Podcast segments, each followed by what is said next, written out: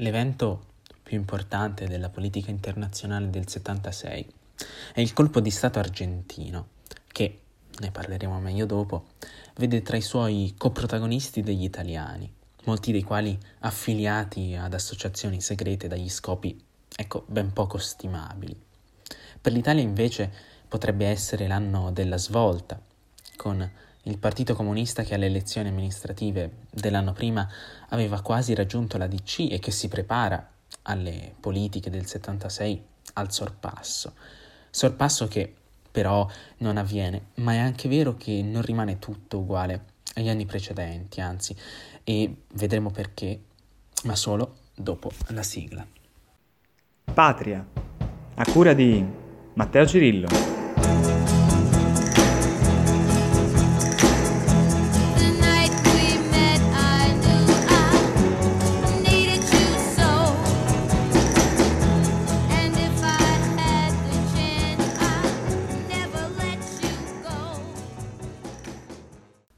Come detto nell'introduzione, l'evento più significativo a livello internazionale del 76 è il colpo di Stato militare in Argentina.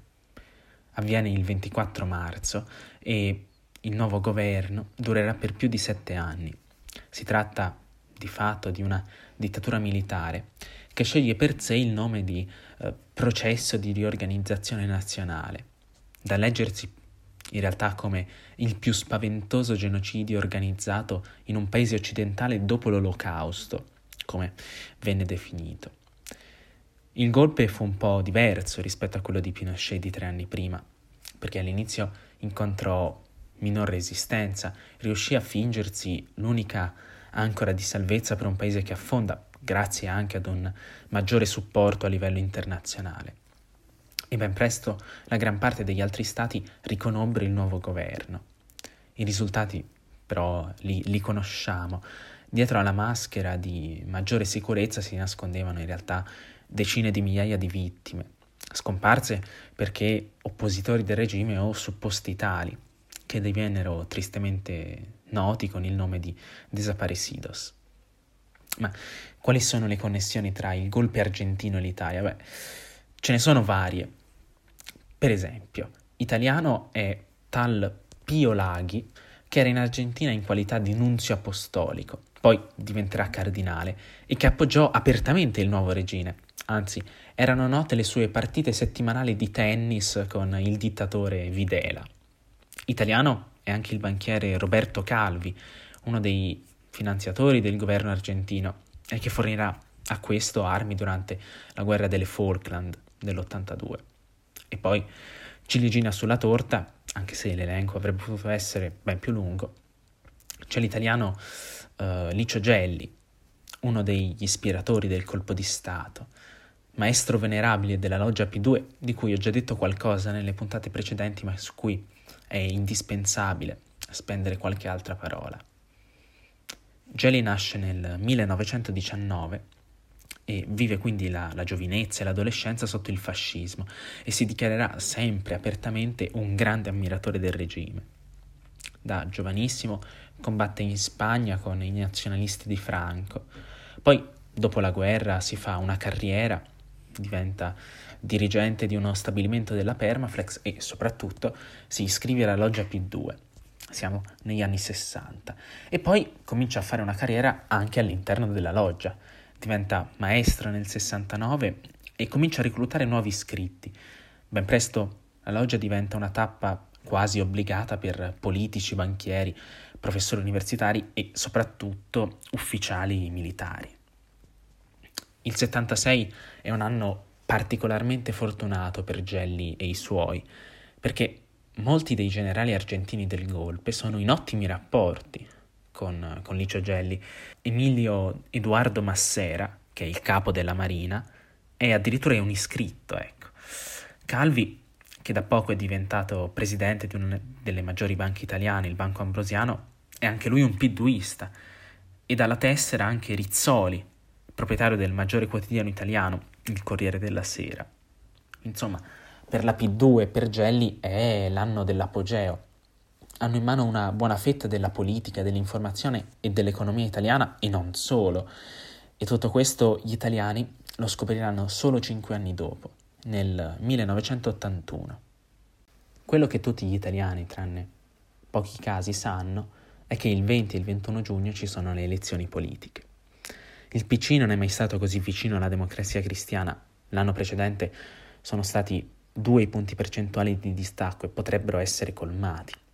Ricordiamolo, il Partito Comunista non è mai stato al governo, o meglio, lo è stato fino al primo giugno del 1947, ai tempi del Comitato di Liberazione Nazionale, il CLN, che raccoglieva tutte le maggiori forze che si opponevano al fascismo.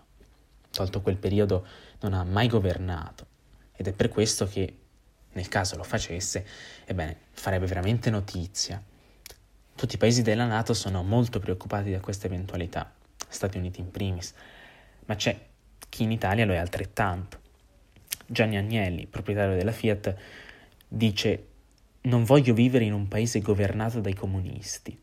E Indro Montanelli, direttore del giornale, dice invece turiamoci il naso e votiamo DC. Ora, prima di andare a vedere i risultati delle elezioni e, e di questi appelli, divaghiamo un po'.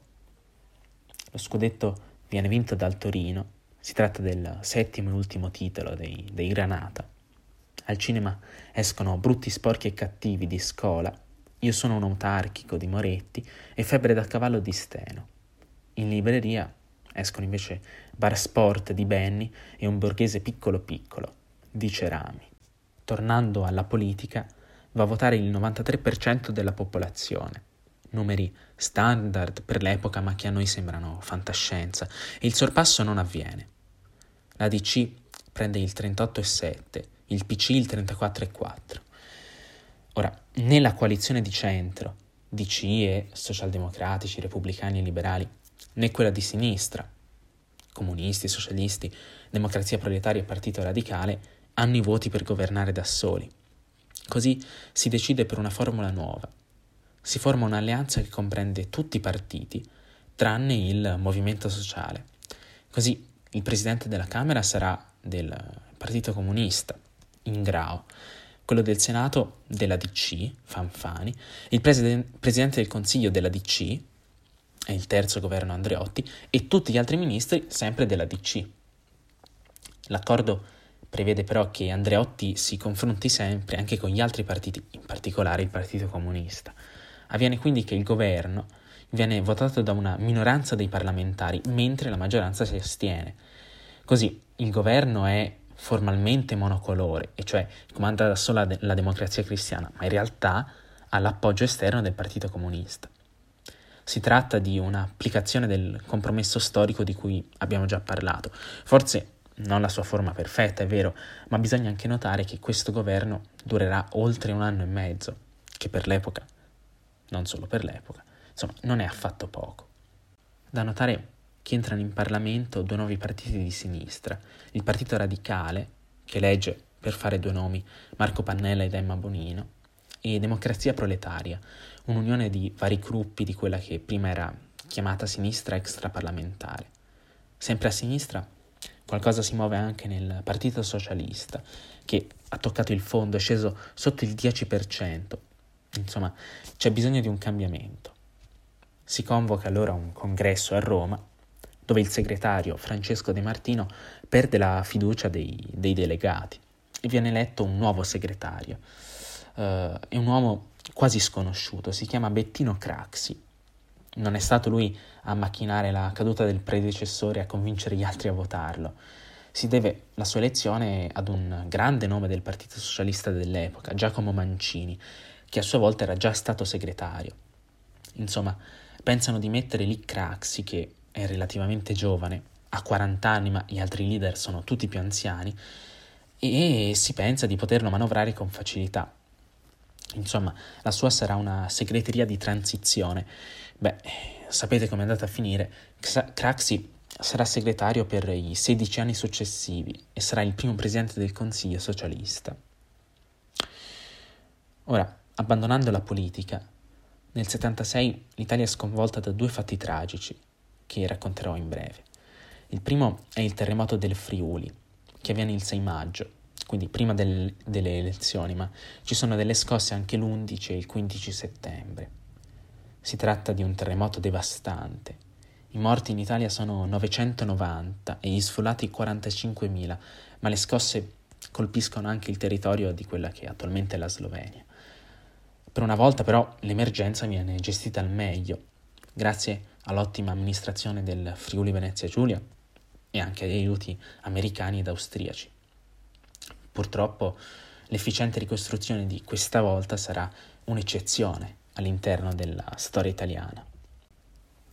Il 10 luglio, invece, a pochi chilometri a nord di Milano, a Seveso, da uno stabilimento della società ICMESA, fuoriesce una, una sostanza. All'inizio non si capisce di cosa si tratti e nessuno fa niente, ma solo dopo più di una settimana, quando i giornali cominciano a parlare delle strane ustioni che si formano sulla pelle di molte persone o dell'improvvisa morte di centinaia e centinaia di animali della zona, anche i dirigenti dell'ICMES si pronunciano e, e, dicono che si tratta di diossina, una sostanza molto tossica.